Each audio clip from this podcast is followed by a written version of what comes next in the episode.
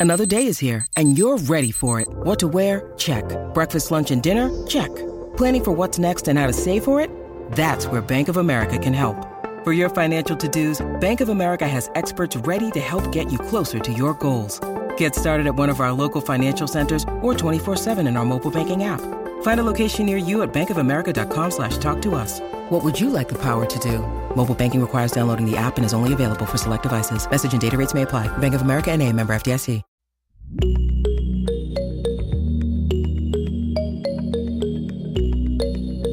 Welcome to the Inner Source Healing Podcast, the program about healing from toxic abuse.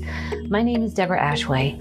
I'm a mental health therapist and a licensed clinical addiction specialist. But I have also been where you are now and have experienced the devastating effects of toxic abuse.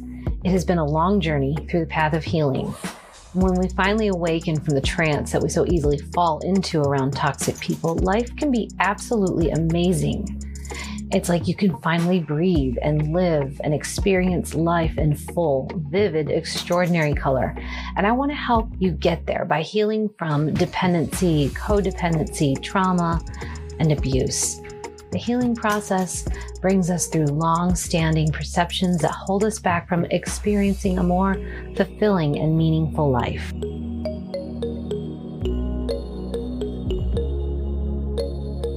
Have you ever found yourself feeling completely defeated after agonizingly trying to reason with someone who seems either unable to understand you or completely unable to reason this is what it's like to try to reason with a narcissist. It is like beating your head against a wall. It's so aggravating and you almost always always end up feeling completely frustrated. This is because you will never get through to them they have a solidified and unrealistic wall around their ego to protect them from ever having to accept responsibility for their behaviors or alter the view of their world. So think of a super reinforced protective barrier around something like a castle or a fort or something like that. Um, there's usually like weapons or spatial challenges like a moat or lava or dangerous terrain of course, there's very solid barriers of some strong material like rock or concrete or steel. And then there's probably additional challenges of things like hidden or secret entryways or barbed wire. Um, think of like ferocious animals protecting this place. So this is similar to a narcissist's ego. And you might find yourself eventually wondering when you became so negative or what happened to your self confidence. And if you start paying attention to your responses, you might find that you're also operating from more of like an automatic response and are usually on the defensive. Well, this is by design. This is where the narcissist wants you because it takes the spotlight off of them and it puts it on to you. And you might also eventually realize that you tend to respond out of maybe a sense of guilt or obligation or even fear. This episode will explore the reasons behind why you might find yourself trying to reason with someone who persistently proves to be unreasonable. And we're also going to explore a little bit about some of the common tactics that they use to get you there. remember the main thing about the type of people that we're talking about, which we'll refer to as narcissists, is that they lack empathy. And therefore, they cannot see the world from any other perspective. No matter how hard you try to get them to see and understand your point of view or how you might feel, they do not have the capacity to see it or to understand it or, or to get it in any way. It's like trying to explain colors to someone who is literally blind. They have never seen colors, so they have no reference or ability to understand what blue might look like or what yellow or red and so on. The narcissists have blocked out their own sense of self and emotions because at some point in their life it was too painful. Even MRIs or brain imaging shows a literal reduction in the size of the amygdala, which is the area of the brain where the emotions are. So consider it to almost be like a physical disability. They don't have the capacity to feel their own emotions any more than someone who literally can't see has the capacity to understand colors or to see them. And if they can't feel their own emotions, they certainly don't have the ability to feel yours or understand yours. So they might look like they can feel sometimes. They might be able to act like they can empathize occasionally when needed, but that is because they are masters of mirroring. This means that they mimic what they see so that they can fit in. They're constantly morphing their image to get what they need and want. And what they want is always one of these four things attention, admiration, power, or control in some form. So they have mastered, based on studying and observing others, what it looks like to care. This is part of their charm. This charm or ability to fool people contributes to how we fall into their toxicity. And we end up engaged in meaningless arguments, trying desperately to get our point across, to be heard and to be validated, or even just to be heard. After we have been caught in the capture stage or the initial stage of being hooked by them, we have no reason to believe that they're missing an ability to empathize or that they are anything other than a normal, healthy person. So we are easily caught off guard with their tactics that they use to win arguments in order to get their own way. We don't even know that we're caught up in it. We just feel frustrated and angry and confused and hurt. Well, there's some things to look for when you feel this way so that you don't end up losing yourself completely to their madness. When you find yourself feeling like you're beating your head against a wall during and after an argument, here are some warning signs that you might be engaged in a very toxic cycle with a narcissist. One thing to look for is the tone of voice, the tone. Pay attention to their tone. Everything that they say will have an undertone of something along the lines of like arrogance. So, in other words, they're going to seem condescending. And since one of their fundamental needs is control, they are all about gaining control. So they're trying to maneuver the situation so that they have the upper hand. And sometimes this might appear as though they're mocking you or laughing at you. It's just off putting. Other times it might be a tone of voice like talking down to you or talking to you like you're a child who can't understand even basic words. They might ask you if you're okay, but not really in a caring way. Like, are you okay? And that what they're trying to do is they're trying to imply that something is wrong with you and that you're not okay so that you have to then question yourself. And when they're finally able to get under your skin, this is when they will either laugh at you or roll their eyes or smirk or act disappointed in you. Some, something like that. The idea here is to make it appear as though you're the sick one or the problematic person so that it isn't them. The spotlight is then cast onto you and off of them. Another thing to consider is basic human emotions. Look for this. If you find yourself explaining basic human decency or emotions to them, for example, if they hurt your feelings or somebody that you care about, or you just notice them hurting feelings of others in general, and you're trying to explain to them that either your feelings are hurt or why what they said would offend or hurt someone, stop right there. That is your clue that you are dealing with a narcissist or someone incapable of empathy. Remember that their goal is solely to win and that they are unable to take responsibility for any wrongdoing or any mistakes. Keep this in mind because what you will hear from them are all kinds of things, including deflection, denial, minimizing, blame shifting, or anything that they can use to block you from seeing that they caused hurt. But what you, what you won't see, what you're not going to see is acceptance, self-reflection, or any form of a genuine apology. You might see a fake apology, but you're not going to see a genuine apology. And we'll get into that a little bit more later. Um, Also, pay attention to actions versus words. Anytime their actions don't match their words, use that as an alarming, blaring, big red flag. We all make mistakes, but when healthy people mess up, they tend to take responsibility and accept that they went wrong somewhere. And when narcissists make mistakes, you can bet that there will be a litany of excuses to follow. After a while, if you pay attention, you'll begin to notice that the mistakes are not so much mistakes as they are just sheer neglect. So, sure, they accidentally left all their stuff out after it has been an issue before and you've constantly reminded them.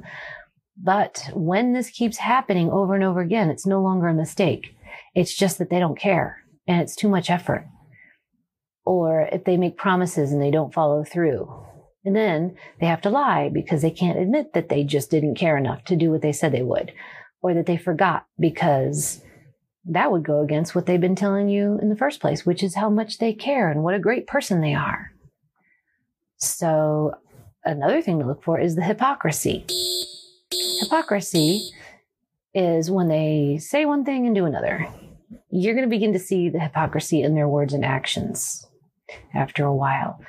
Um, they'll, they'll point out the faults of others, and yet you'll find them doing the same exact thing themselves. They'll tell you how much they care about something, but then they demonstrate no apparent actions to back that up. They'll tell you that they're concerned about their health, while at the same time they smoke or eat junk food or stay up all night or drink heavily or do something else completely unhealthy. They do this all without even making the connection that they are being complete hypocrites. Victimization. Victimization is another thing to look for. You'll notice, if you pay attention, how you might feel guilty for causing problems. If you feel guilt, a lot of the time, if you notice that you're starting to feel overly guilty about things, or that you're doing things against your will out of guilt, this might be a sign that you're trying to reason with the unreasonable. A narcissist will have a way of turning things around on you. They often do this by playing the role of the victim. There is usually something that makes you end up feeling sorry for them or even apologizing for what happened to them.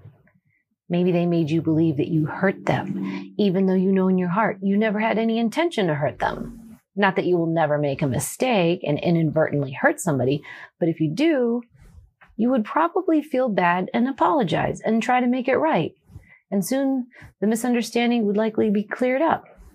But a person with toxic behaviors and a damaged ego will enjoy keeping you in that state by perpetuating their role as the victim. Another thing to look for is this Dr. Jekyll and Mr. Hyde act. It is this ability to present very different personalities depending on their mood and or situation. If you see a variety of personalities, sometimes you might even see them during one argument. It's like they're trying out different strategies to find out what will work for that moment. For example, if you're tired of arguing and you want to pull away or shut down just to stop the argument, well, they might perceive this as losing control over you. So they might switch tactics. If they were bullying you one minute and then that didn't work, they might switch to fake flattery or joking around or some other whatever charm thing they use. And maybe even attempt the appearance of an apology. If they were being nice and sweet one moment, trying to get something and then that didn't work, they might switch to blaming or withholding or something else to get you to respond. When you feel like you have no idea which person or which persona will show up, let that be a sign to you that this might not be a reasonable person. Another thing is over explaining. When you find yourself pouring an enormous amount of energy into explaining what seems to be obvious, going over details and repeating yourself, trying different ways to explain the same thing over and over, this is when you are at the end of your rope of working through anything. This is when you are clearly dealing with a toxic person who has no ability to empathize or understand your point of view. So look at these tactics and don't blame yourself. If you find yourself feeling like you're beating your head against a wall, trying to reason with someone who seems entirely unreasonable, this happens to the best of us. We expect to be able to reason with someone, to present our side to them, and to listen to their side and hopefully come to some sort of reasonable middle ground. And at the very least, gain some understanding of each other's feelings and perspective. But this is not possible with a narcissist or with someone on the personality disorder spectrum or with anyone who lacks empathy. When reasoning, logic, appealing to emotions, explaining, and compromising doesn't work, then we easily fall into the bottomless pit of detailed, lengthy, and repeated explanations only to fall on what appears to be deaf ears. There is no reasoning with a narcissist. Keep this in mind just remember there really is no reasoning with someone who exhibits traits of low empathy and a weak ego. First of all, they love engaging in arguments. This gives them a sense of connection. They actually enjoy conflict and chaos. They thrive on it because this is an opportunity for them to project their emotions onto you.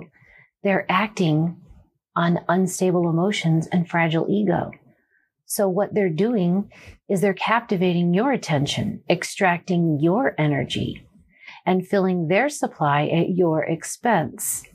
The more you use reasoning, the more you get sucked into their world and the more energy they are able to drain from you. You should actually never use logic or reasoning when engaged in a conflict with a narcissist. They actually target people who do use reasoning, logic, and common sense. They prefer that because they know it won't make sense. And that will keep you in the cycle of abuse, continuously trying to figure them out. It's a form of gaslighting or crazy making. They like to mess with your mind. That gives them a sense of power and control. They know that if there is no sense to the argument, your thoughts will be preoccupied with trying to find a solution and you will then obsess with thoughts of them. And that's what they want. Their intention is to make you analyze the situation to the point of madness. When you try to reason with them, you're only creating more confusion, but you're consumed with them. And now they have control of your attention. Remember, control and attention are two of the most important things to a narcissist. This is how they exist in your thoughts of them. And additionally, when you're preoccupied with analyzing, obsessing, and problem solving the nonsense, then you have no room left to form an opinion of your own, especially an opinion of any of their wrongdoing. And you also have no room for independent beliefs or experiences and your independence is a huge threat to them. This keeps you guessing and more importantly, questioning yourself. Everything you have known to be reasonable is now up for question. Your independence is a huge threat to them. They don't like that because that is an indication of your separation from them. By keeping you in an argument or conflict that is unreasonable, that will keep you guessing and more importantly, questioning yourself. So everything you have known to be reasonable is now up for question. And it makes it very difficult to trust your own interpretation or perception of the world. That's what they want because then you have to trust theirs. So when you get to this point, pay attention to your gut. What does it tell you? What is it telling you? Trust your intuition. How do you feel? What is your energy like? Does it feel positive or negative? You will know you have the answers within you. Trust that. Sometimes this might be the only thing that you can trust, and especially after the narcissist has twisted your cognition and your thoughts and twisted your version of reality and even understanding basic words that you know, but they're telling you mean something else. You have instinctive feelings. Use those. Trust your intuition. Pay attention to your body and pay attention to your energy. Thank you for listening to the Inner Source Healing Podcast. It is important to give yourself the self compassion that you deserve and remember that your feelings matter. If you want more information or want to contact me, please visit my website at www.innersourcetherapy.com.